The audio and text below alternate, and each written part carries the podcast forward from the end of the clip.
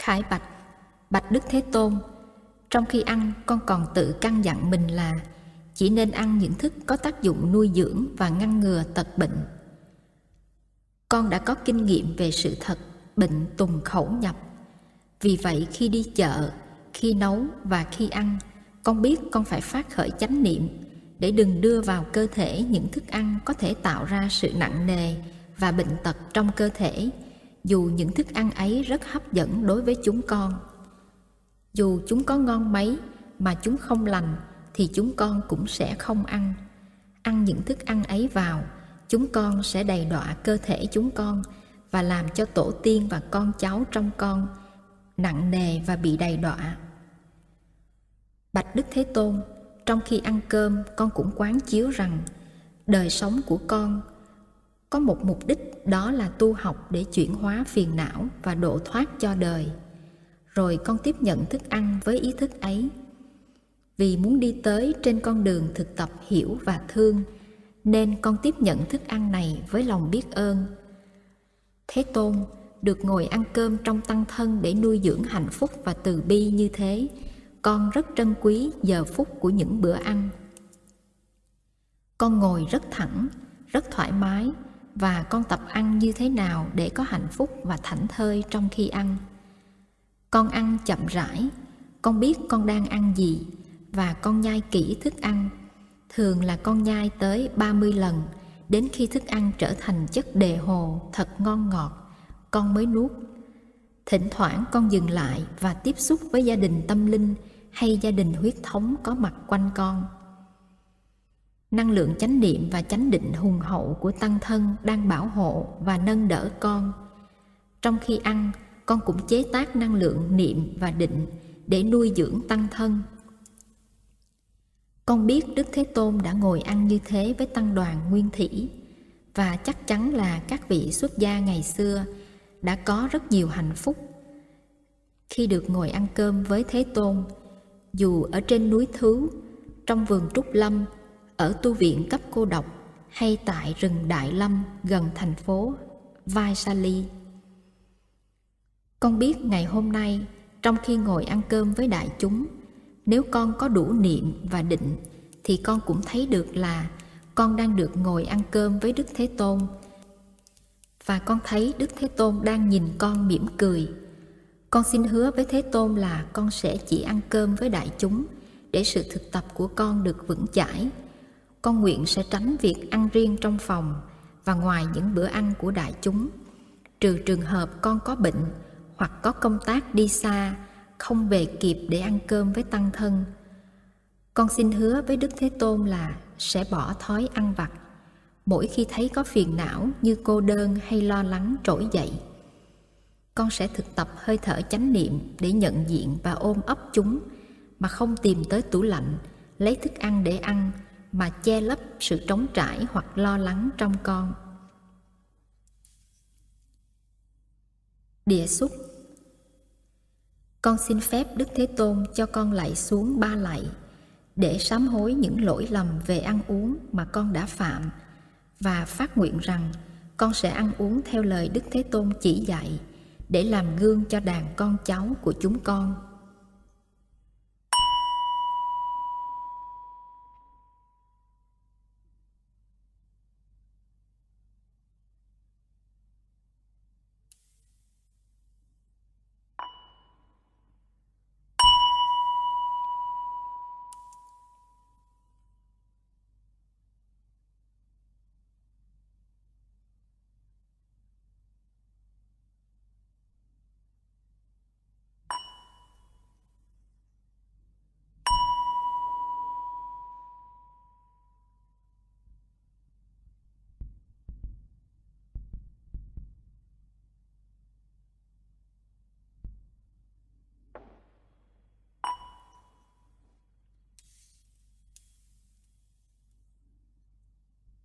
Khải bạch Bạch Đức Thế Tôn Trong thời gian khóa thân Thích Ca Mâu Ni của Ngài còn tại thế Đức Thế Tôn đã để hết cuộc đời để làm việc độ sinh Hồi ấy không có máy bay, tàu thủy, xe lửa hay xe buýt Vậy mà Đức Thế Tôn đã có mặt nhiều lần trong bao nhiêu quốc gia miền lưu vực sông Hằng. Đức Thế Tôn đã chỉ đi bộ, mà bước chân nào Ngài cũng đi trong chánh niệm. Ngài đem tới mọi nơi năng lượng vững chãi và thảnh thơi của Ngài. Ngài đã thực tập phép hiện pháp lạc trú trong 45 năm hành đạo và hóa độ. Ngài đã độ từ vua quan, tướng lãnh, đạo sĩ, thương gia, trí thức, phú hộ, nông dân cho đến tướng cướp, gái làng chơi và người đổ thùng phân. Sự nghiệp của Ngài rất vĩ đại và đã được tiếp nối lâu dài trong tương lai.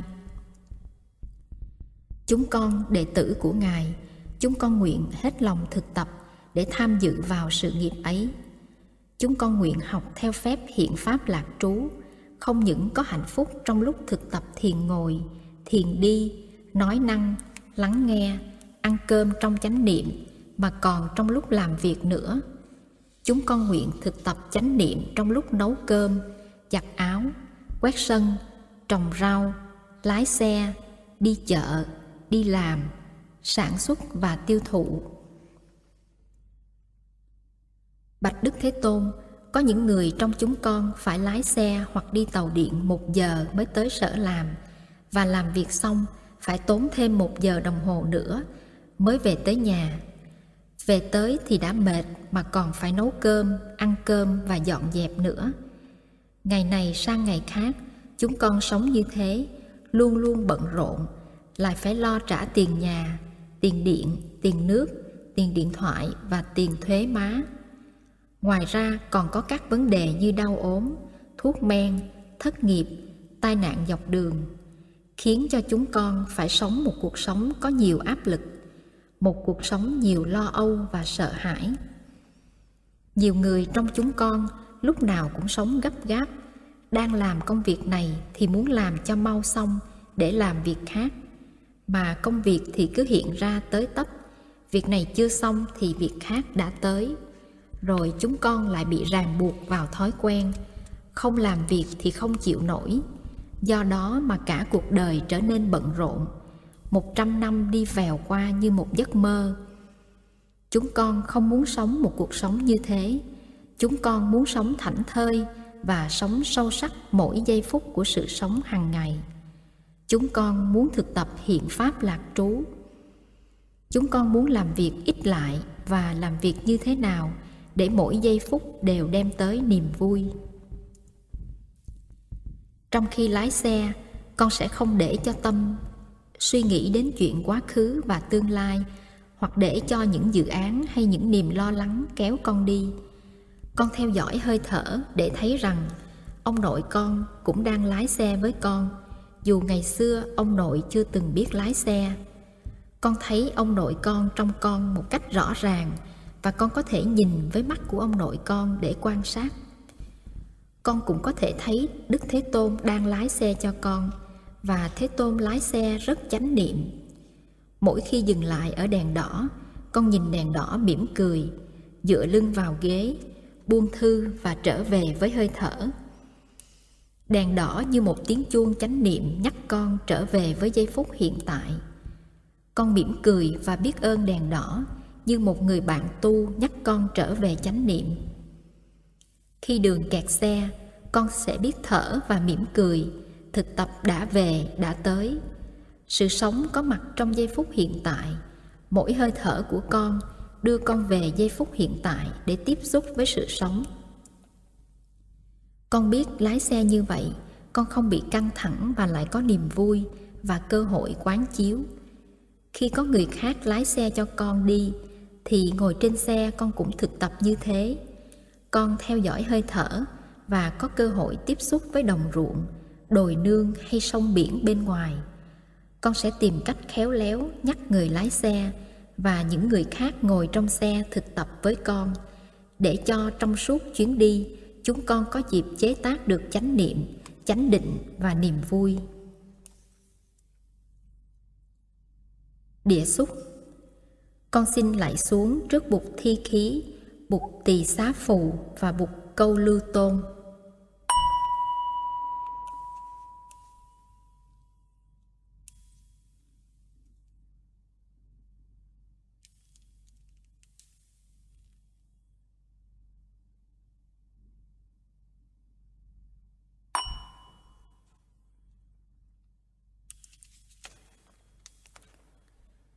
Khải bạch, bạch Đức Thế Tôn, trong khi nấu cơm cho đại chúng hay cho gia đình, con cũng có thể thực tập chánh niệm và nhà bếp cũng trở thành một thiền đường ấm áp của con.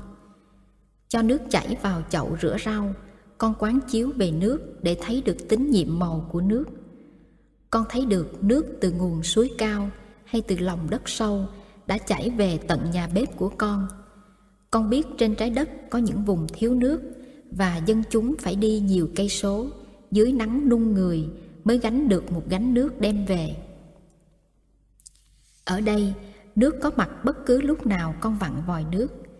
Khi nước bị cắt trong vài giờ đồng hồ, con đã thấy lúng túng. Cho nên con biết trân quý nước. Con cũng biết trân quý điện. Điện để thắp đèn hoặc để đun nước. Con chỉ cần ý thức là đang có nước, đang có điện là niềm vui của con được phát hiện ngay. Sắc gọt, xào nấu, con cũng có thể làm trong chánh niệm và với tình thương. Con biết nếu con làm việc trong tình thương thì con sẽ không mệt mỏi. Còn nếu con nghĩ rằng mình đang bị bắt buộc nấu bếp cho người khác thì con sẽ mất hết niềm vui. Nhìn trái cà chua nhìn củ cà rốt nhìn miếng đậu hũ con cũng có thể quán chiếu để thấy được sự màu nhiệm của chúng và cội nguồn của chúng pha trà con có thể quán chiếu để thấy được những đồi trà trên cao nguyên miền bắc hoặc những dãy đồi mù sương ở miền Trung. Con có thể làm việc im lặng với những người khác, nhưng mỗi chúng con đều có thể làm trong chánh niệm, tình thương và niềm vui. Được nấu cơm, nuôi sống tăng thân hay gia đình, đó là một hạnh phúc. Con đã thấy trong nhà bếp có hình sứ giả giám trai và mỗi khi bắt đầu làm bếp, con có thể đốt một cây hương để khởi đầu cho một buổi thực tập nấu cơm trong chánh niệm Bạch Đức Thế Tôn, con sẽ sắp đặt để con có thể có đủ thì giờ mà nấu cơm trong sự ung dung, không cần hấp tấp. Con hứa sẽ không nói chuyện trong nhà bếp, nhất là không nói những chuyện thị phi, không dính líu gì hết tới việc làm hạnh phúc cho tăng thân. Địa xúc Con xin lạy xuống ba lạy trước Bồ Tát Sứ Giả Giám Trai, để Bồ Tát chứng minh cho con trong sự phát nguyện thực tập này.